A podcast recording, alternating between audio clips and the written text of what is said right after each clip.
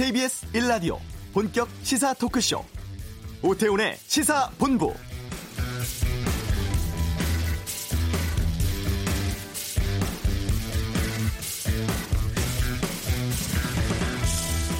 (2020년은) 나와 이웃의 삶이 고르게 나아지고 경제가 힘차게 뛰며 도약하는 해가 될 것입니다.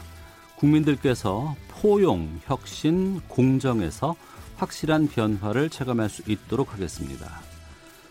문재인 대통령 오늘 신년사를 통해서 집권 4년차를 맞는 올해 국정 운영 방향을 제시했습니다.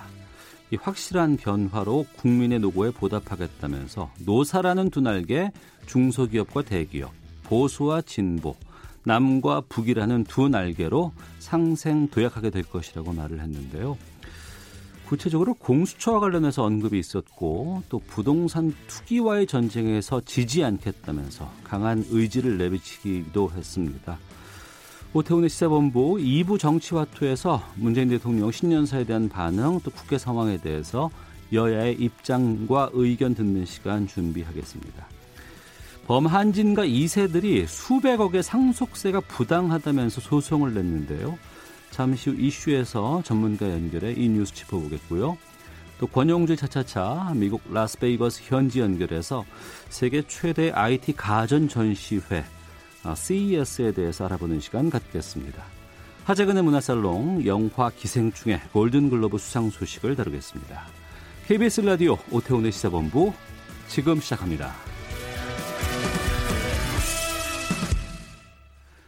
네, 이 시각 핫하고 중요한 뉴스들 정리해 드립니다. 방금 뉴스 경향신문 박순봉 기자와 함께합니다. 어서 오세요. 네, 반갑습니다. 예, 오전에 발표된 신년사 주요 내용을 좀 정리해 주세요. 네, 이 문 대통령이 오늘 오전 9시 30분 신년사를 발표를 했습니다. 네. 신년사에서 다룬 주제는 크게 네 가지였어요. 이 첫 번째는 남북 관계, 그리고 두 번째는 미국, 일본, 중국과 같은 이 강대 국가의 외교 문제, 그리고 경제, 특히 포용 성장을 얘기했고요. 끝으로 부동산 문제에도 좀 강조점을 뒀습니다. 네. 물론 이 중에서 가장 중점을 둔 것은 남북 관계였어요. 이 문 대통령의 발언을 좀 전해드리면 이 남북 관계에서는 이 평화 통일의 의지를 다지는 공동 행사를 비롯해서 김정은 위원장의 답방을 위한 여건이 하루빨리 갖춰지도록 남북이 함께 노력해 나가길 바란다 이렇게 얘기를 했는데요. 네. 이 2018년 9월 평양 공동 선언 이후 처음으로 김정은 위원장의 답방을 제안을 한 겁니다. 어. 사실 최근 북미 대화가 원활하지 않고 또 협상도 교착 상태에 빠져 있잖아요. 그렇죠. 이런 상황에서 남북 관계 개선을 먼저 해서 이를 통해서 북미 관계도 한번 개선을 해보겠다 이런 음. 의지를 보인 것으로 해석이 되고요. 그러니까 우리가 먼저 나서겠다 네, 이런 그렇죠. 입장인 것 같아요. 또 문 대통령은 신년사 내용의 상당 부분을 할애해서 이 남북 관계를 개선하겠다는 의지를 밝혔습니다. 뭐 이외에 외교 문제에 대해서는 이 미국과 중국과의 관계는 더 높은 수준으로 발전시키겠다는 취지로 얘기를 했고요. 특히 일본에 대해서는 일본은 가장 가까운 이웃으로 양국 간 협력 관계를 한층 미래지향적으로 진화시켜 가겠다 이렇게 얘기를 했습니다. 이외에도 공정이 바탕에 있어야 혁신도 있고 포용도 있고 우리 경제 사회가 숨 쉴 수 있다 이렇게 얘기를 하면서 포용 성장을 강조했습니다. 특히 이제 부동산 시장과 관련해서 발언도 했는데 강경한 입장을 다시 내세웠어요.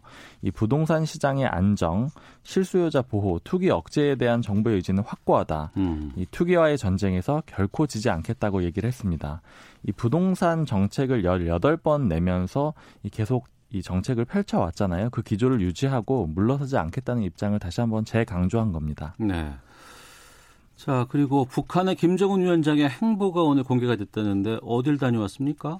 네, 이 농업 을 하는 곳을 다녀왔어요. 첫 공식 활동 장소로 경제 분야를 좀 강조를 한 겁니다.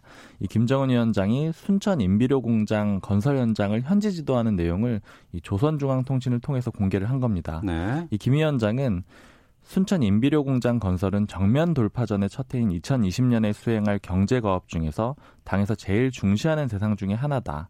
이걸 강조하기 위해서 첫 지도 사업부터 이 공사장부터 찾아왔다. 이렇게 밝혔습니다. 이 아까 말씀드린 대로 북미 협상이 경색된 상황이고 또 이런 상황이다 보니까 제재가 장기화될 수 있잖아요. 네. 이런 상황에서 농업 육성을 통해서 북한이 자력으로 제재를 돌파하겠다. 이런 의지를 내비친 거고요. 이건 미국에 대한 일종의 신호를 보낸 것이다. 이렇게 해석도 가능하겠죠. 네.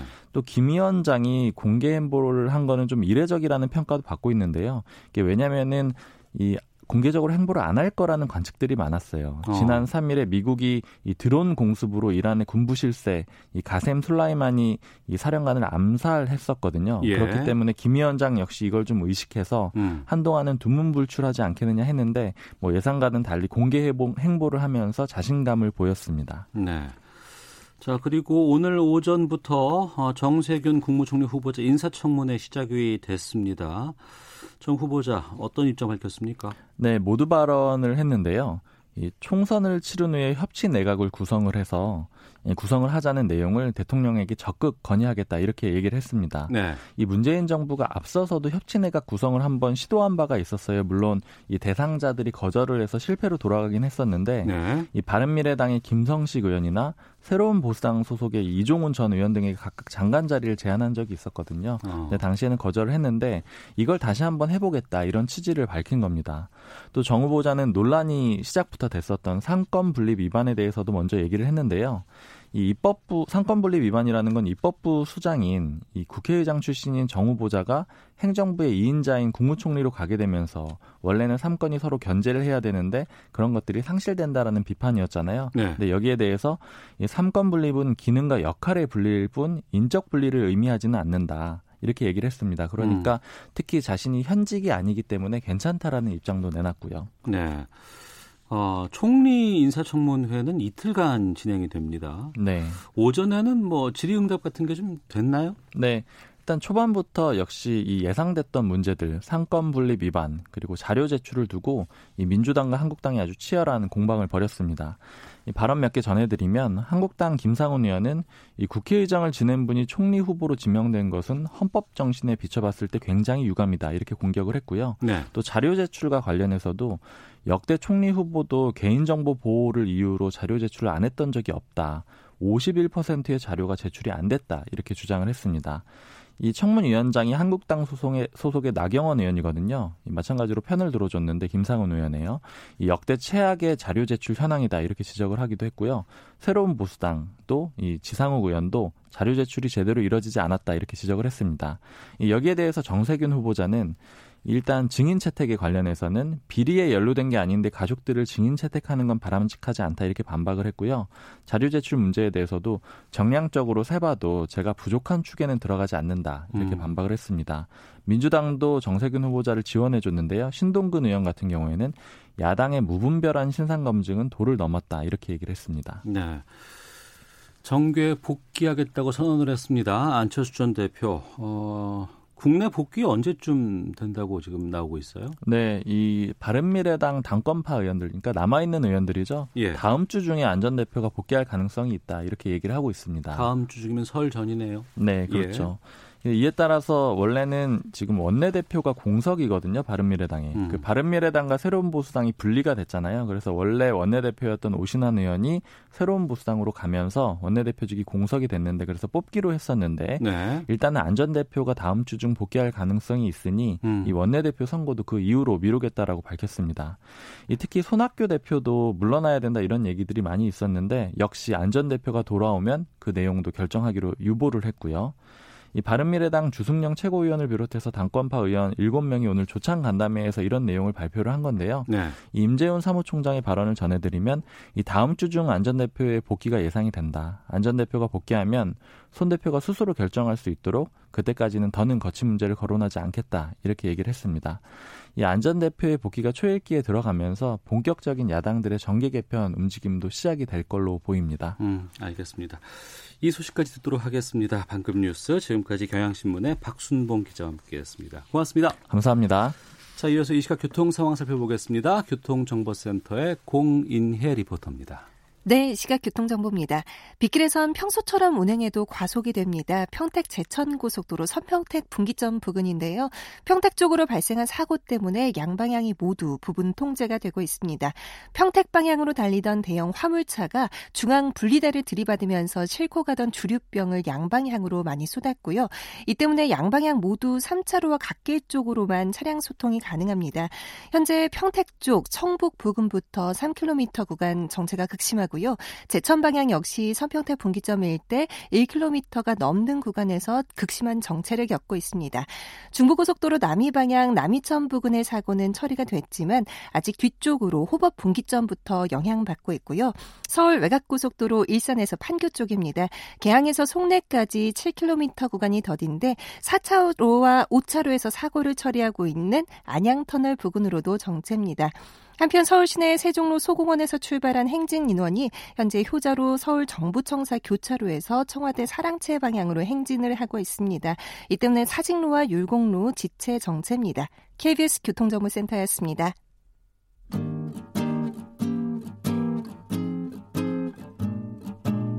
KBS 1라디오 오태훈의 시사본부 여러분의 참여로 더욱 풍성해집니다. 방송에 참여하고 싶으신 분은 문자 9730번으로 의견 보내주세요. 짧은 문자는 50원, 긴 문자는 100원의 정보 이용료가 붙습니다. 애플리케이션 콩과 마이케이는 무료고요. 시사본부는 팟캐스트와 콩, KBS 홈페이지를 통해 언제나 다시 들으실 수 있습니다. 많은 참여 부탁드려요. 재벌가 뉴스 하나 짚어보겠습니다. 범한진가 그룹 2세들이 국세청이 수백억 원대 상속세를 부과한 게 부당하다 이러면서 조세 심판을 청구했다고 합니다. 이게 2018년 청구를 낸 게 지금 알려진 건데요. 그러니까 선친인 조중훈 창업주의 해외 재산을 자신들은 몰랐다 이런 주장입니다. 여기에 대해서 좀 짚어보겠습니다. 재벌 경영의 문제점 비판해 온 민주사회를 위한 변호사 모임의 김남근 부회장을 연결하겠습니다. 안녕하십니까? 예, 안녕하십니까? 예. 어, 2018년 4월 그러니까 국세청이 그 창업주인 고 조, 조중훈 명예회장이 스위스, 프랑스에 남긴 뭐 예금, 부동산 등에 대해서 어, 상속세, 가산세 명목으로 852억 원을 부과를 했고, 그러니까 지금은 돌아가신 고 조양호 회장 등 한진과 2세들이 2018년 7월에 이 조세 심판원에 심판을 청구했다고요? 예, 예, 그렇습니다. 그러니까 2018년 4월 달에 국세청에서 세무조사 결과에 따라서 852억의 상속세하고 가산금을 부과를 했고요. 예. 어, 검찰도 고발까지 했었기 때문에 검찰 수사가 한 6월경에 이루어졌습니다. 그래서 검찰 수사 과정에서는 그, 그 상속세 그, 그 차명 그 상속 된그 예금 계좌가 있다라는 사실 자체를 이제 인정을 했고요. 네. 인정했다고. 그다음에 이제 다섯 번에 날 나눠 가지고 납부를 하겠다 그러면서 192억을 이제 1차로 납부를 했습니다. 네. 근데 이제 수사가 끝나자 갑자기 이제 태도를 덜변해서 불복 심판을 냈고요. 음. 네, 그게 이제 지금 진행되고 있는 것입니다. 네. 어, 돈을 나눠서 내겠다라고 얘기를 했다가 지금 다시 불복한 상황이 아니고 그때부터 서서히 불복할 움직임들이 있었다는데 왜 이게 1년 반이 지난 지금에 와서 사건이 불거지게 된 건가요?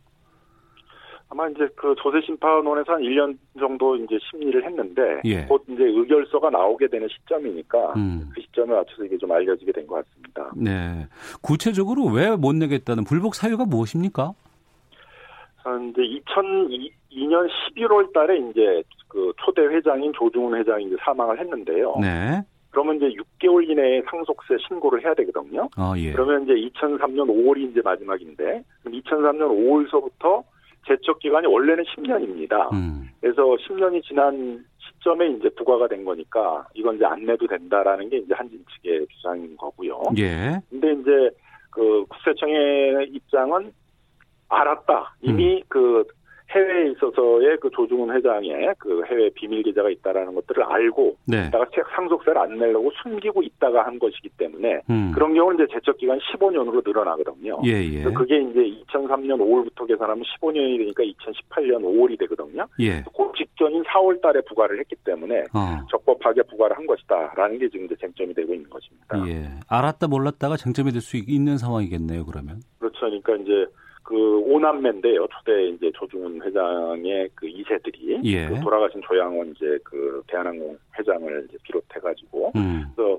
그분들이 이제 아마 상속했을 때에 국내 재산들에 대해서는 신고를 했던 것 같은데 네. 해외에 있는 것은 이제 몰라서 뭐 신고를 못했는지 음. 아니면 이제 그때는 알았는데 해외에 있는 거는 잘 안 밝혀질 것이라고 생각을 해서 이제 안 했는지 그게 이제 쟁점입니다만 그 아- 이제 그 안 했던 게 뒤늦게 이제 밝혀져 가지고 된 것입니다. 그 둘째였던 이제 한진해운을 운영하셨던 그 분의 이제 배우자 둘째가 돌아가셨기 때문에요. 네. 그분이 2017년 8월 달에 이제 갑자기 상속세 수정 신고를 한다 그러면서 해외에 재산이 있다는 걸 신고를 하게 되면서 네. 그러면서 이제 이 국세청 조사가 이루어지게 된 것이고 그다음에 그 제척 기간 15년은 1개월 앞둔 이제 2018년 4월 달에 그 상속세하고 가상세를 이제 부과를 한 다음에 검찰에다가 이제 고발을 하게 됐던 것입니다. 네. 고 조양호 회장 이후에 최근에 보면은 뭐 조원태 회장이라든가 조현하 전 부사장 간의 뭐 경영권 다툼 같은 것들이 많이 있고 지금 어 서로 간의 가족 간의 갈등이 좀 상당히 크게 불거지고 있는 상황인데 여기에서만큼은 한진 간에서 한 목소리 좀 내는 분위기 같네요. 네, 그래서 그, 다, 그 다섯 남배들이 이세인 다섯 남배들이 전부 이제 불복 신청을 냈거든요. 예. 그래서 아마 그 당시에는 이제 이렇게 어떤 의견을 서로 교환을 해가지고 이걸 다투자 아마 그랬던 것 같습니다. 음. 근데 이제 그 검찰의 그 앞에서 조사를 받을 때는 이제 그런 해외의 차명 계좌 형태로 네. 그 초대 회장의 재산이 있다라는 것들을 알았다라고 진술을 이제 했고 음. 네, 그런 거에 따라서 이제 검찰이 해외에 상속받은 차명 계좌, 그 해외 계좌가 있는데도 불구하고 그걸 이제 신고하지 않았다. 그럼 이제 해외 계좌가 있는데 신고하지 않았을 때 처벌하는 법이 국세 조정에 관한 법률이거든요. 예. 그 위반으로 이제 기소를 해서 어, 그 부분은 최근에 이제 작년 6월 달에 이제 1심에서 유죄 판결을 받았었습니다. 네.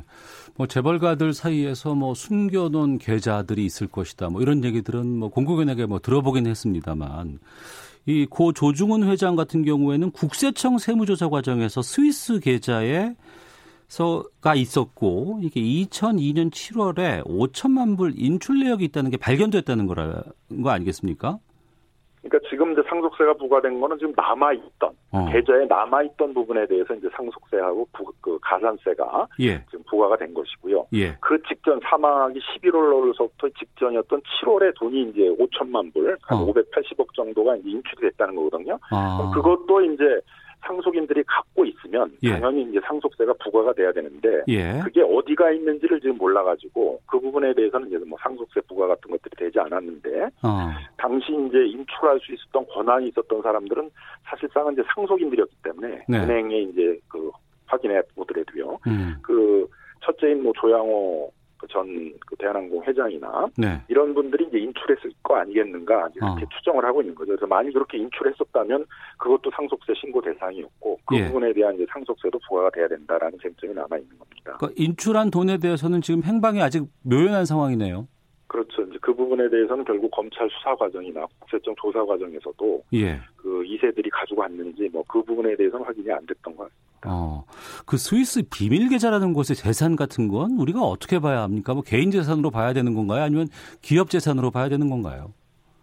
뭐 당연히 이제 개인 이름으로 유치를 해놨을 테니까 개인 재산이겠지만 예. 그 돈의 출처가 이제 어디서 나온 거냐? 어. 개인 국내에 있던 개인 재산을 그냥 해외에다가 그, 그 은닉하는 방법으로 이제 예금을 해놓은 것인지 아니면 이제 회사 돈을 빼내가지고 갖은 것인지 만약 네. 회사 돈을 빼내서 갔으면 이제 그건 당연히 이제 횡령죄나 이런 게 또 추가적으로 문제가 되겠죠. 그다음에 음.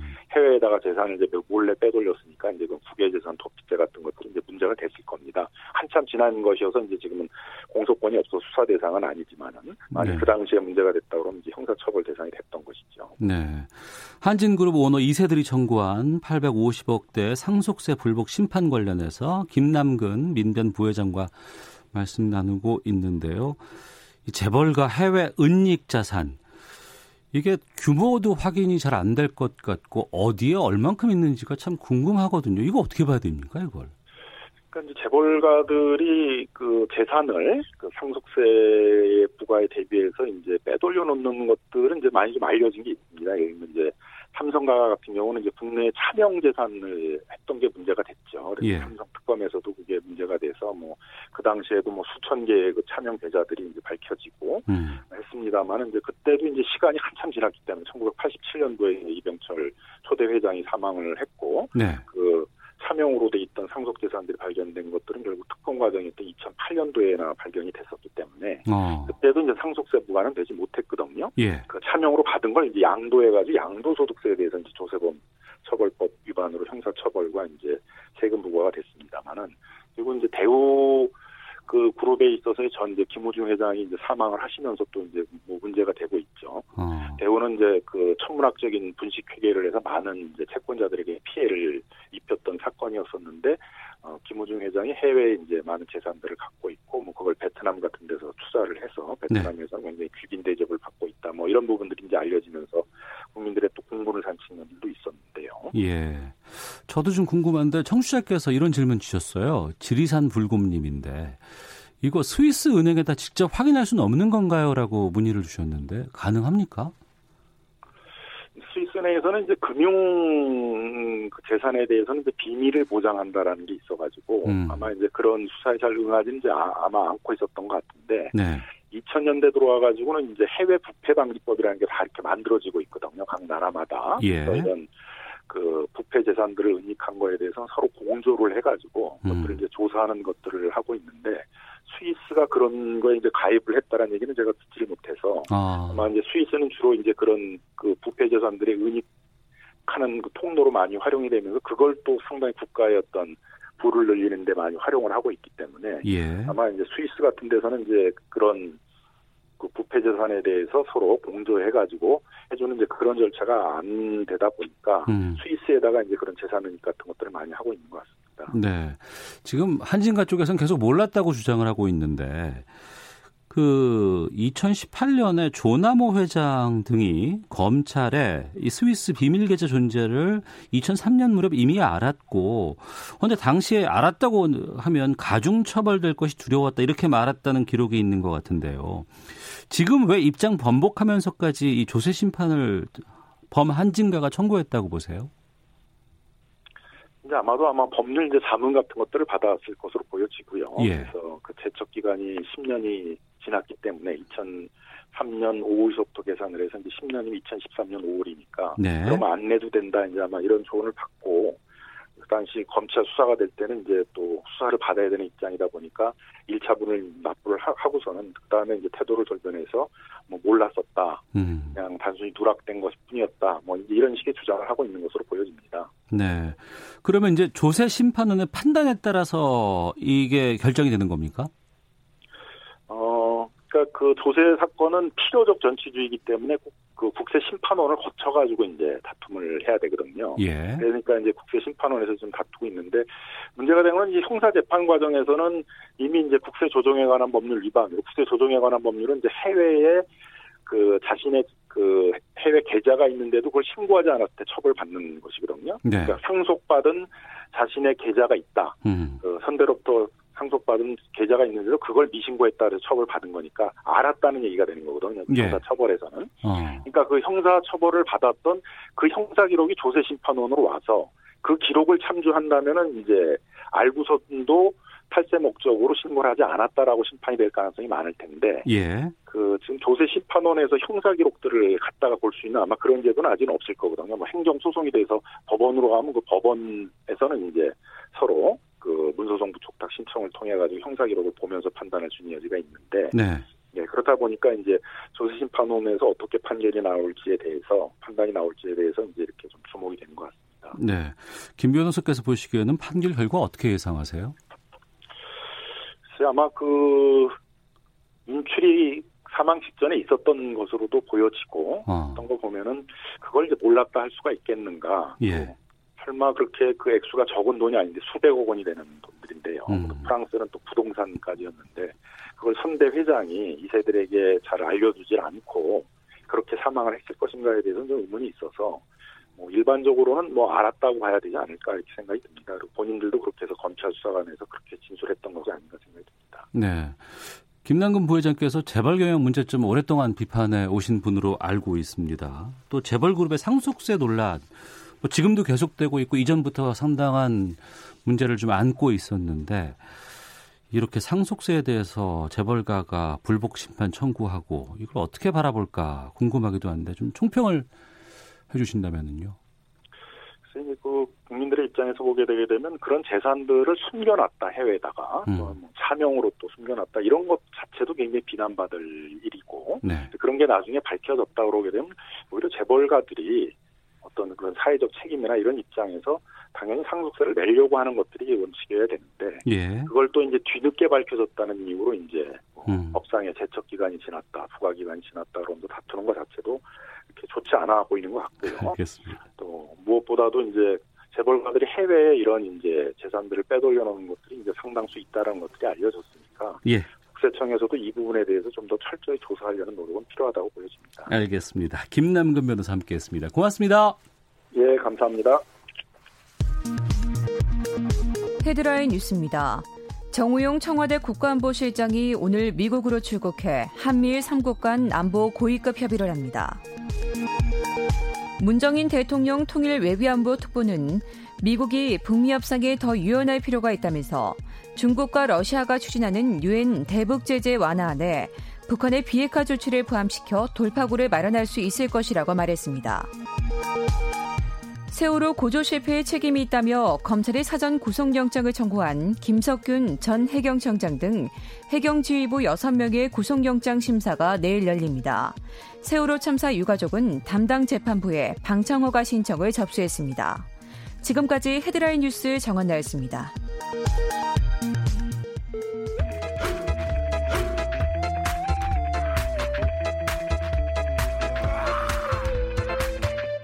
오태우래 시사 본부. 네, 자동차의 모든 것을 살펴보는 시간입니다. 권용주의 차차차. 지금 미국 라스베이거스에서 세계 최대 가전 IT 전시회인 CES 2020 이 전시회가 열리고 있다고 합니다. 근데 자동차 업계가 모터쇼가 아닌 가전쇼에 이목을 집중하고 있다고 하는데 오토타임즈 권영주 편집위원이 이 라스베가스 현장에 나가 있습니다. 직접 연결해 보겠습니다. 안녕하십니까? 네, 예, 라스베가스입니다. 예, 멀리 가셨네요. 아, 뭐 요즘은 딱 마음만이 멀고 뭐 가깝죠. 금방 금방 왔다 갔다 합니다. 예, 올해 규모가 상당히 커졌다면서요. 규모는 많이 커졌어요. 올해는 30여 개의 제품 카테고리에 4,500개 이상의 기업이 참여를 했는데 네. 작년에 비하면 꽤 많이 늘어난 겁니다. 음. 그 주제가 이제 보통 보면 뭐 인공지능, 자율주행, connected, 뭐 증강현실, 뭐 여러 가지 주제가 펼쳐져 있고 여기 네. 맞는 이제 기업들이 한국에서도 약 한 350여 개 기업이 참여를 했으니까 어, 어, 상당히 많이 한국에서는 관심 있는 행사로 지금 발전이 돼 있는 거죠. 예. 근데 이게 가전 IT 전시회잖아요. 그렇죠. 여기에 자동차 회사가 왜 참여를 합니까?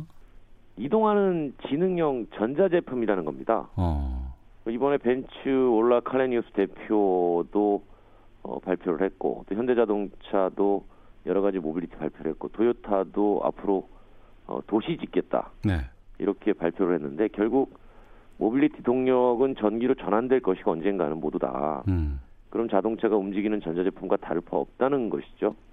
그러면 이때 전자제품에 지능 넣어서 다른 사물하고 연결을 구축하고 이걸 기반으로 똑똑한 이동을 완성하려면 전자제품 박람회를 가야지 네. 자동차 박람회를 왜 가냐? 음, 그 일종의 자동차와 전자제품의 융합이 이루어지는 현장인 겁니다. 네. 이 CES라고 부르는 게 맞아요? CES라고 부르는 게 맞아요? 그냥 그 H.O.T를 하시라고 부르냐, H.O.T라고 부르냐 그 차이죠. 죄송합니다. 그냥 CES 이렇게 부릅니다. 알겠습니다. 이 어, 전시회가 이렇게 오태원 아나운서는 세스라고 하세요. 아니요, 저 CES라고 할게요. 예, 예.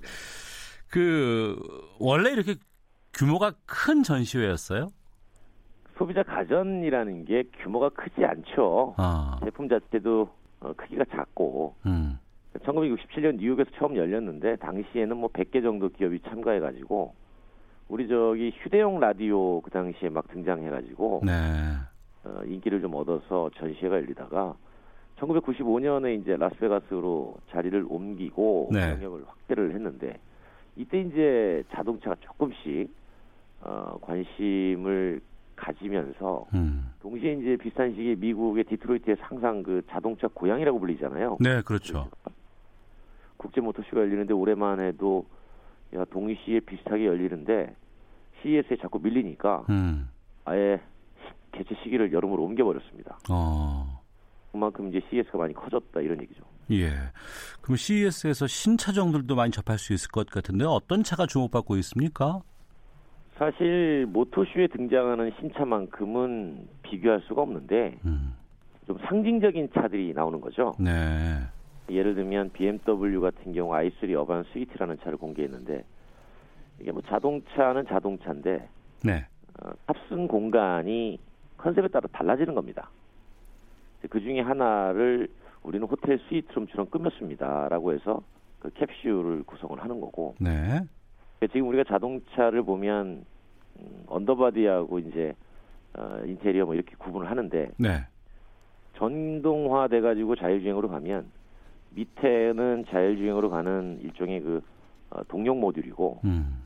공간은 그냥 우리가 손쉽게 바꿀 수 있는 어, 기능성 있는 공간으로 활용이 된다는 겁니다. 네. 필요하면 뭐 헬스장이 됐다가 어디 가가지고 헬스장 내려놓고 어, 조리 시설이 가능한 주방용 캡슐을 올릴 수도 있고 어. 뭐 이런 식으로 바뀌는데 이제 이런 거를 가지고 이제 BMW 실험적으로 한번 해봤다 호텔 쪽으로 네. 이런 거고요. 그리고 이제 현대자동차는 더 이상 육상에 머물지 않고 음. 우리는 교통을 하늘로 올리겠다. 아, 그게 나와요, 이제? 그렇죠. 이제 UAM이라고 하는 urban air mobility, 도심 항공 모빌리티 어, 제품을 컨셉으로 내놨죠. 그런데 어, 항공 모빌리티가 이착륙할 수 있는 허브가 있어야 될 거 아니에요. 예. 그러니까 허브도 만들겠다. 음. 근데 그렇게 하면 그 허브에서 이 이착륙 항공기만 활용하면 별로 활용성이 떨어지니까 네.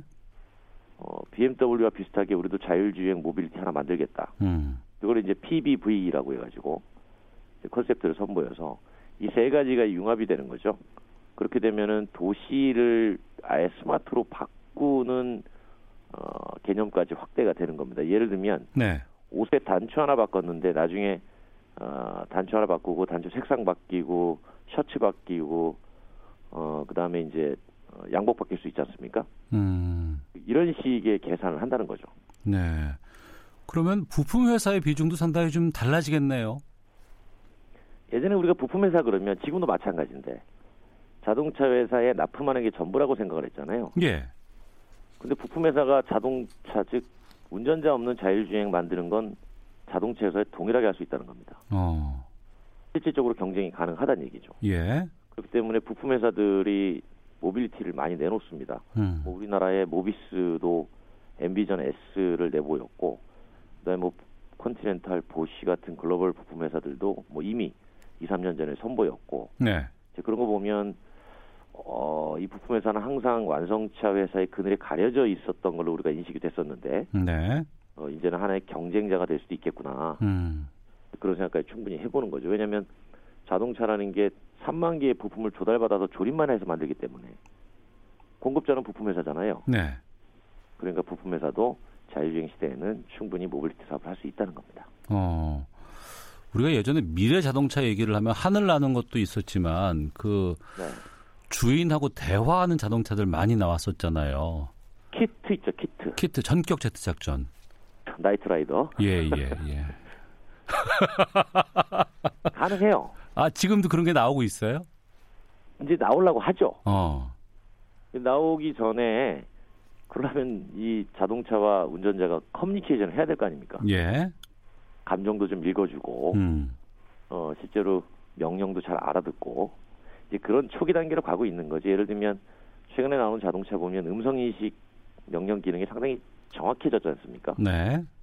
이제 그런 것부터 시작해서, 어, 이제 사람이 없이 제스처만 가지고도 자동차가 주차를 하고, 음. 이게 이제 초기 단계라고 보시면 되는 거고요. 네. 그게 더 나아가서는 이제 어떻게 하면 사람과 자동차가 커뮤니케이션 할 때 이 장애물이 제거될 수 있을까? 음. 그 기술적으로 열심히 연구하는 겁니다. 예를 들면 뭐 램프 같은 거 있잖아요. 헤드램프. 예, 예. 되게 단순해 보이지만 뭐 보행자가 지나가는데 그 램프가 웃는 표정을 짓는다면 어. 또 먼저 가세요라고 하고 조심하세요라고 말도 좀 건네주고 그 외부에 있는 보행자와 대화할 수 있는 차가 나올 수 있겠다는 얘기네요. 그렇죠. 그게 이제 우리가 커뮤니케이션 라이팅이라고 해서 이 기능은 이제 이번에 나왔습니다. 어. 네, 이거 조만간에 아마 자동차에 들어가면 네. 제가 볼 때는 아이들이 참 좋아할 것 같아요. 재밌겠다 생각이 들기도 하고 또 최근에 보니까 그 1인용 킥보드 이런 거 있잖아요. 네네. 이런 것도 뭐 자동차 뭐 아니면 가전 여기에도 포함됩니까? 자동차 회사의 확장 전략 중에 하나가 예. 바퀴 달린 건 다 만들겠다는 겁니다. 어. 지금까지는 뭐 네 바퀴 또는 두 바퀴 정도에 의존했었는데 네. 이제는 세 바퀴도 있고 필요하면 바퀴 하나짜리도 있고 기본적으로 알고리즘 지능이라는 게 한번 만들어 놓으면 음. 누군가에다 다 쓸 수 있잖아요. 어떤 이동 수단에다. 예. 심지어 유모차에도 쓸 수 있습니다. 아, 그러겠네요. 어떤 분들은 심지어 침대에도 이동하지 않아도 어. 바닥에서 떨어져 있으니까 충분히 쓸 수 있다. 내가 저기 오래 누워 있어가지고 허리가 아프면 예. 알아서 상체를 일으켜주는 어. 그런 기능을 충분히 할 수 있다라는 거죠. 그렇다 보니까 뭐 도요타든 벤츠든 수많은 자동차 회사들이 어쨌든 이동 수단에 전동화된 지능을 넣는데 이걸 결론적으로 보니까 이게 이동 수단인가 음. 아니면 움직이는 지능형 전자제품인가 결국 두 가지가 복합 기능하는 쪽으로 간다는 거죠. 이번에 CS 보면 네. 명확해요. 음. 현재 자동차 산업이라든가 아니면 가전 산업들 이것이 다 지금 융합적으로 좀 어, 마련되고 있는 게 아닌가 생각이 드네요. 언제 오세요? 어 모레 갑니다. 아, 그럼 다음 주에는 오래, 오래 있지 않습니다. 예, 스튜디오에서 뵙도록 하겠습니다. 회사 공부 해야 되기 때문에. 아이, 고맙습니다. 자, 권용주의 차차차, 아, 지금 라스베이거스에 있습니다. 오토타임즈 권용주 편집위원과 함께 했습니다. 고맙습니다. 감사합니다. 네. 청취자께서 의견 보내주셨는데요. 라온님께서 요즘은 세계 3대 모터쇼보다 라스베이거스의 CES가 더 주목받는 느낌입니다. 라고 의견 주셨고, K0383님, 제가 세스라고 질문 드렸더니 우클라 대학이 생각납니다. UCLA 이렇게 의견 보내주셨습니다. 고맙습니다. 잠시 후 2부 정치 화투 100일 앞으로 다가온 총선에 대한 전략 현직 여야 의원에게 직접 들어보는 시간 갖겠습니다. 하재근의 문화살롱 골든글로브 외국 영화상 수상한 기생충에 대해서 또 이상문학상도 짚어보겠습니다. 뉴스 들으시고 2부에서 뵙겠습니다.